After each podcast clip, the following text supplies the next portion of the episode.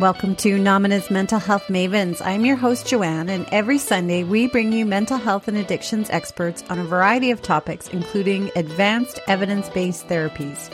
Now, guest opinions are their own, and some content may be triggering. But our mission here and on our Nomina Wellness YouTube channel is to make exceptional mental health support accessible to everyone. So make sure to subscribe, give us that good rating, and maybe even share with a friend. So let's get to it.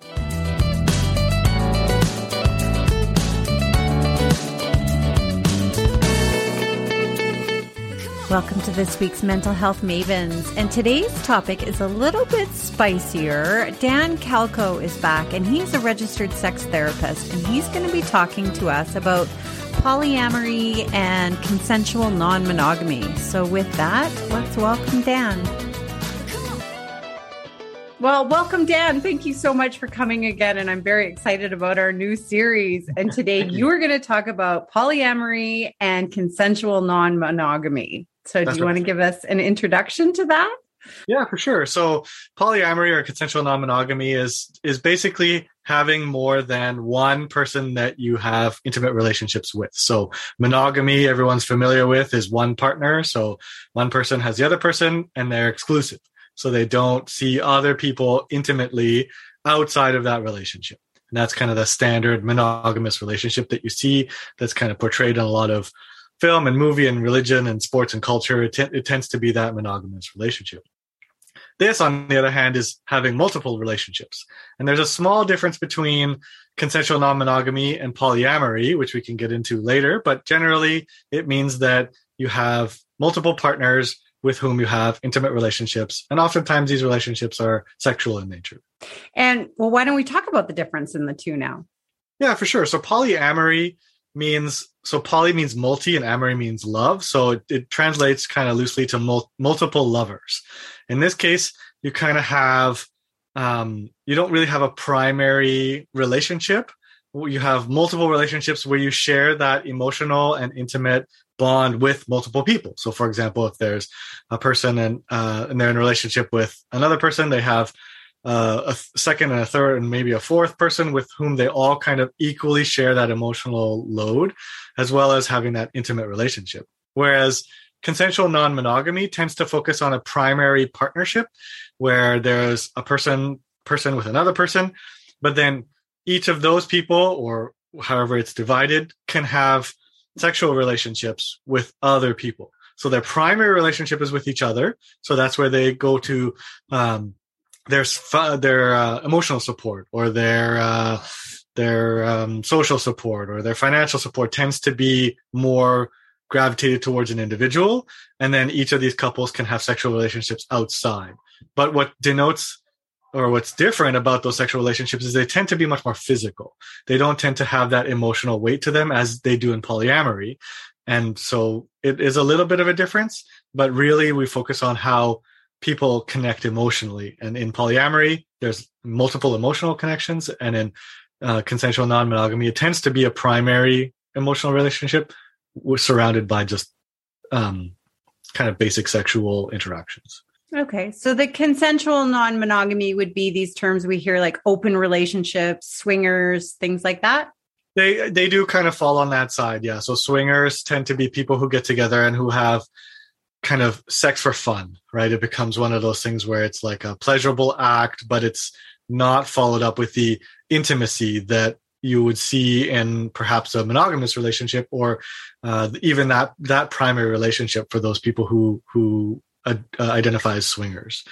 Okay, and is there roots in mental health with this? I I don't think there. I don't think you can look at it and say that it's uh, bad mental health that causes people to be polyamorous or or um, practicing consensual non-monogamy i don't i don't think that's fair at all. I think there are a lot of healthy relationships where people practice consensual non-monogamy or polyamory and they are totally stable in terms of their mental health.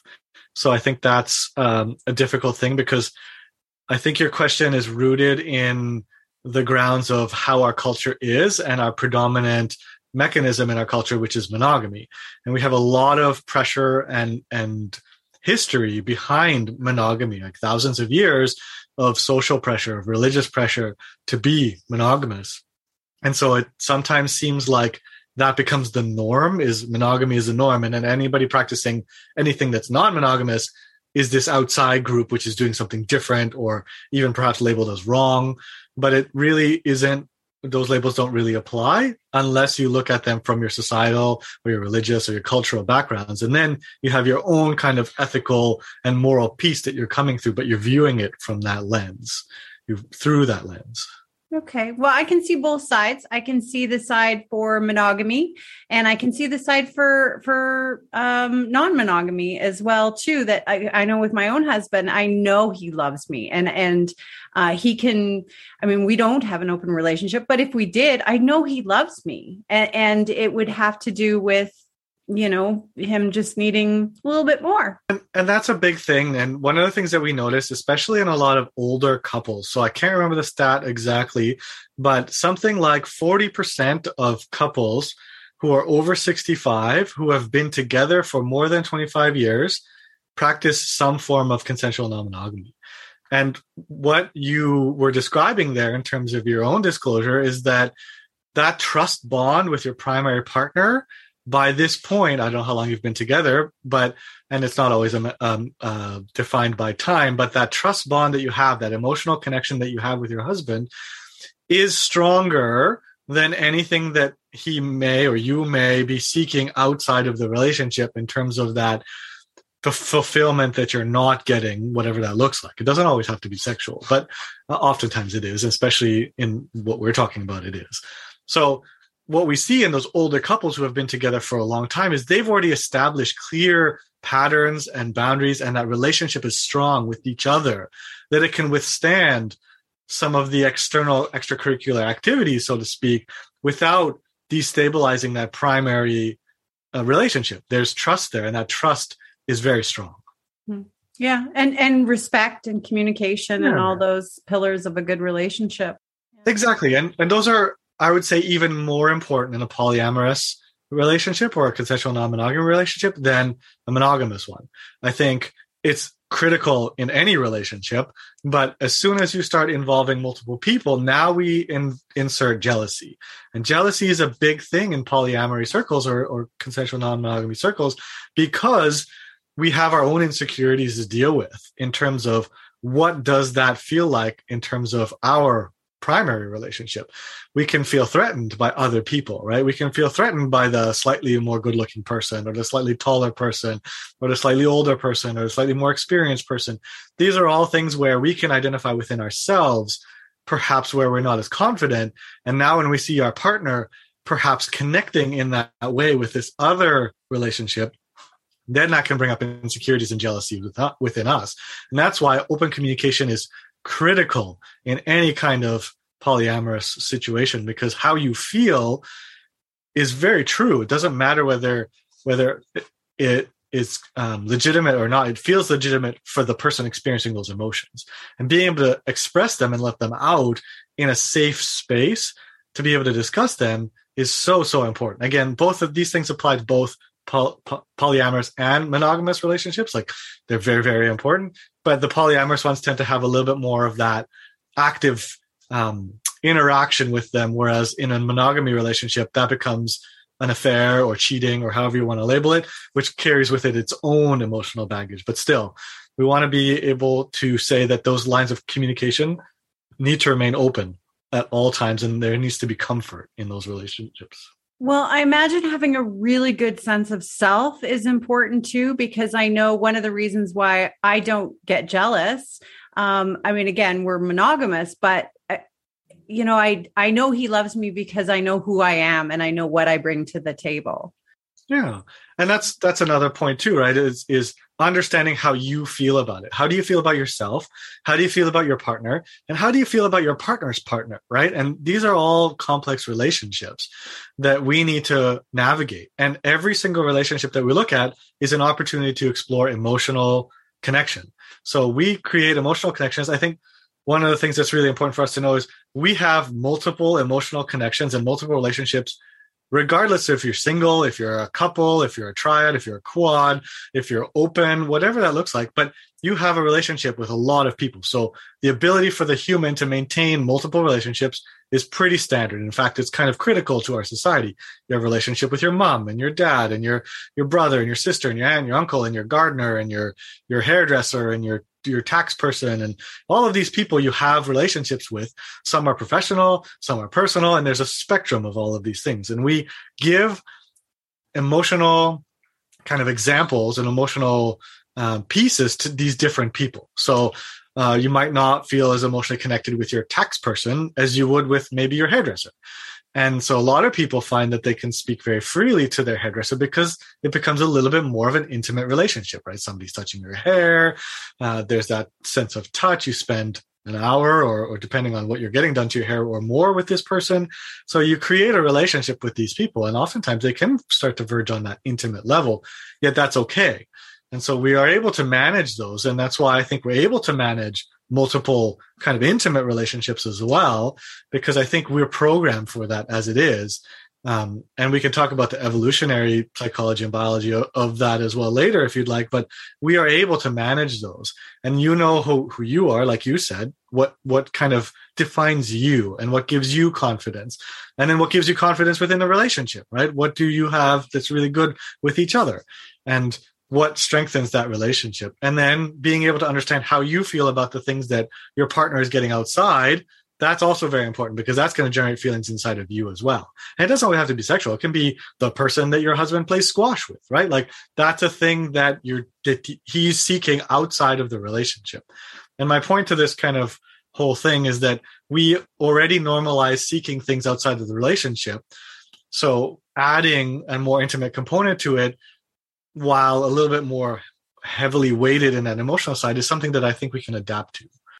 I know I have my best friend is is a man and he's a good looking man and my husband is secure with that because he knows i depend on this friend for and we've had very intimate and deep conversations and he's okay with that because he knows that that i love him but i need he's like a brother to me and and that is an important relationship in my life that i get something out of it that i don't necessarily get in my relationship.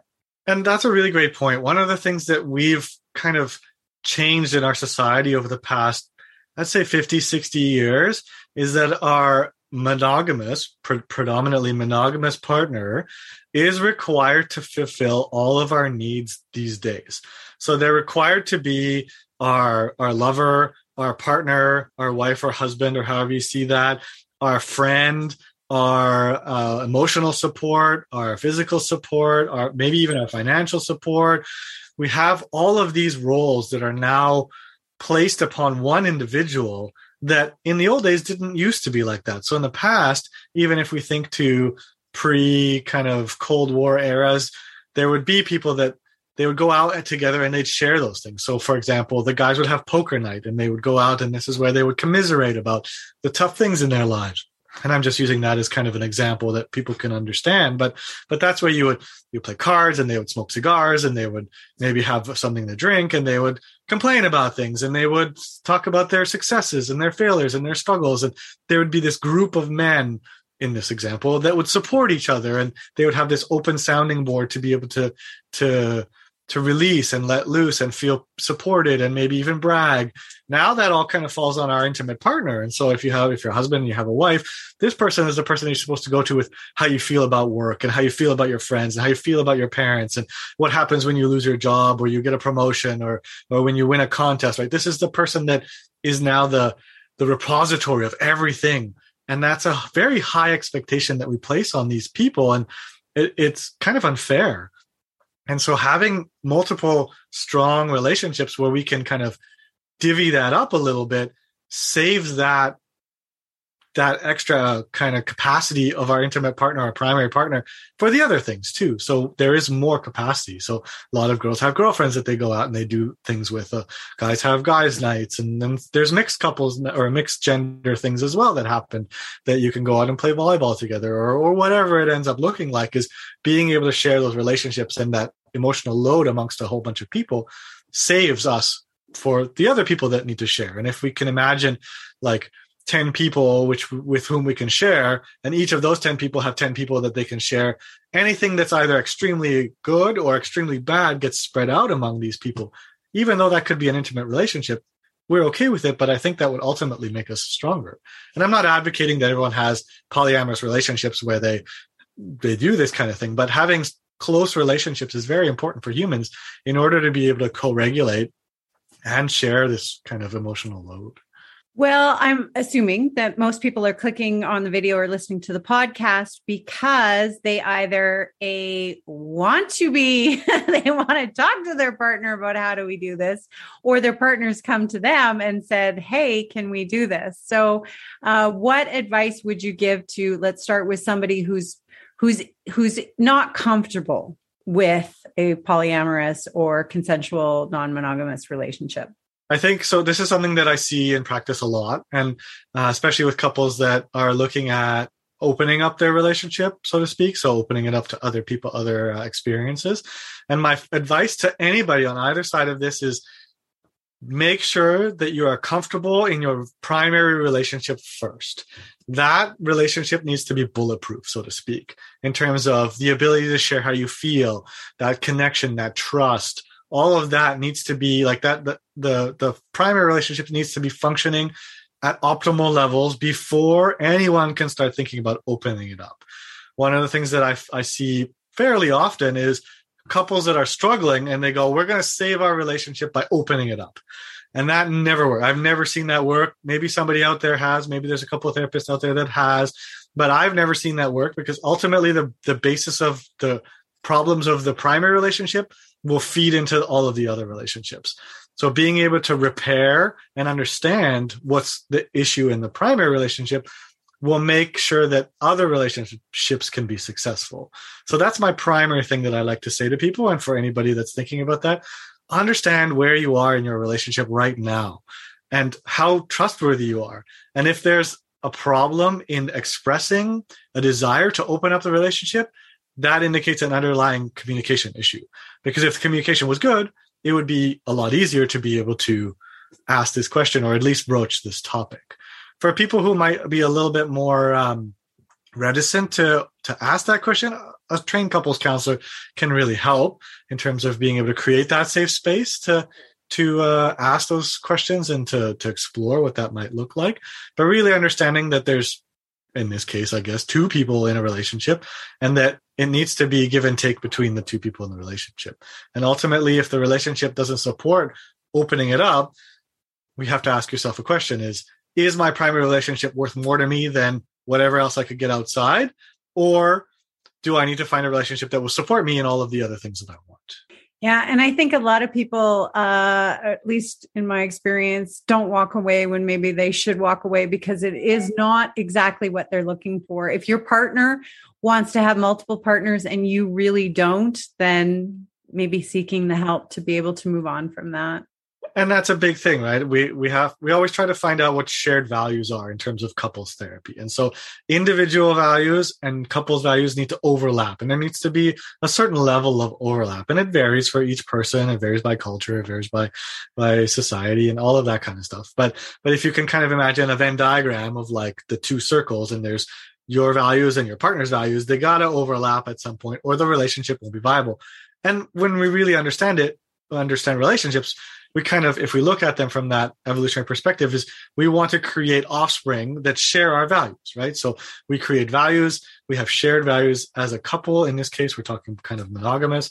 And what is that going to look like to our kids right? What are those is there enough overlap that we can create a successful relationship that will support the relationship through childbearing and child rearing and creating this new human that enters the world that shares these values. If there's not a lot of overlap, it becomes very difficult to see eye to eye. And they say opposites attract. And I think that's true for a while, but it's the like that keeps people together. And the more overlap you have, the better. And, and it's important to have not 100% overlap because then that become that I've seen that become kind of difficult for clients to manage. You have to have your own things, like you said, you have your friend or or somebody has that person who can play squash with or play cards with or whatever that that you have that kind of can define you. but making sure that there's overlap is important. We have a couple minutes left. So, do you want to talk about the evolutionary psychology behind it?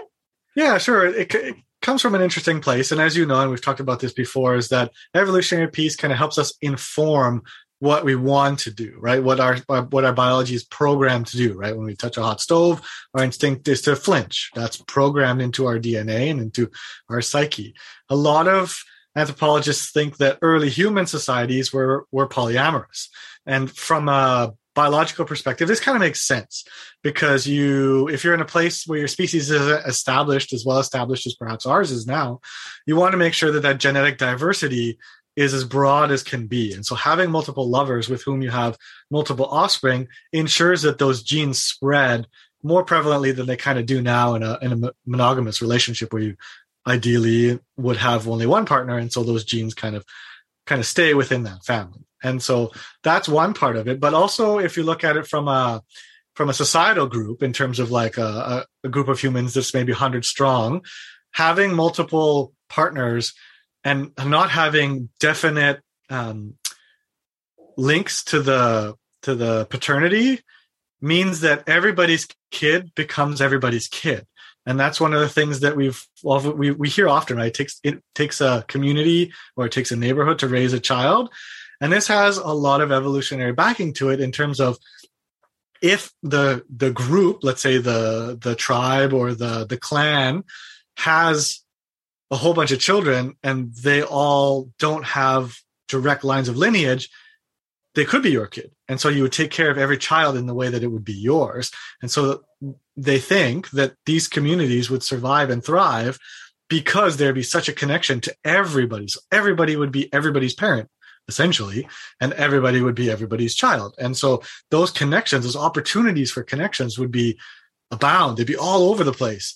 And so people would feel supported. You'd have all these, like I said, all these places that you could go. If you have a problem, you go to this person over here. And then if you have a different problem, you go to this other person here. It could also be your dad. First person could be your dad. The other person could be your dad. But everybody takes on that parental type relationship where you try to teach and grow and encourage and develop these, these younger generations into the clan or the tribe, which I can imagine creating a very, very strong sense of community and family within this. And it's something that we don't have. And so I can see that as being a driving force for people wanting to explore that polyamory or that consensual non-monogamy because it is a driver into in our biology or could be a driver in our biology. We don't know, but that's where that communication is important. And as I spoke to you about in the evolutionary psychology piece, knowing that that's a driver doesn't mean that we have to succumb to it.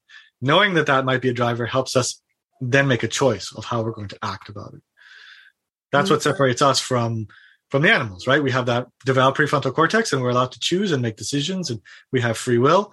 So we can, now that we know about it and we know that this may be a driver and it could explain to us why we're having these urges to want to go outside the relationship if our primary relationship is, is solid, then we can be like, okay, well, this might be a factor. Now, how do we manage it? Discuss. Well, anything else that you want to add? I don't think so. I think we covered quite a bit here in the last few minutes that we've had. Okay. Well, I'm very excited about this new series. Uh, are we going to talk about the psychology behind the dick pic next? I think that's something that we should look at because okay. it is something that a lot of people, predominantly women, experience, and it's it's a negative. I I, I would say, and I, most of the women that I've talked to would also agree that getting unsolicited dick pics is is very inappropriate. And we can talk a little bit about what may go on in the psychology of a person who sends one of these things. Yeah, and maybe uh, maybe some responses as well too that us women could put into our little toolbox. For sure. yeah. Okay, well great. So then yeah, our viewers and our listeners should subscribe because we're going to be talking about a lot of interesting things. Well, yeah. thank you so much Dan. It was lovely to see you again today and I look forward to our future videos. For sure.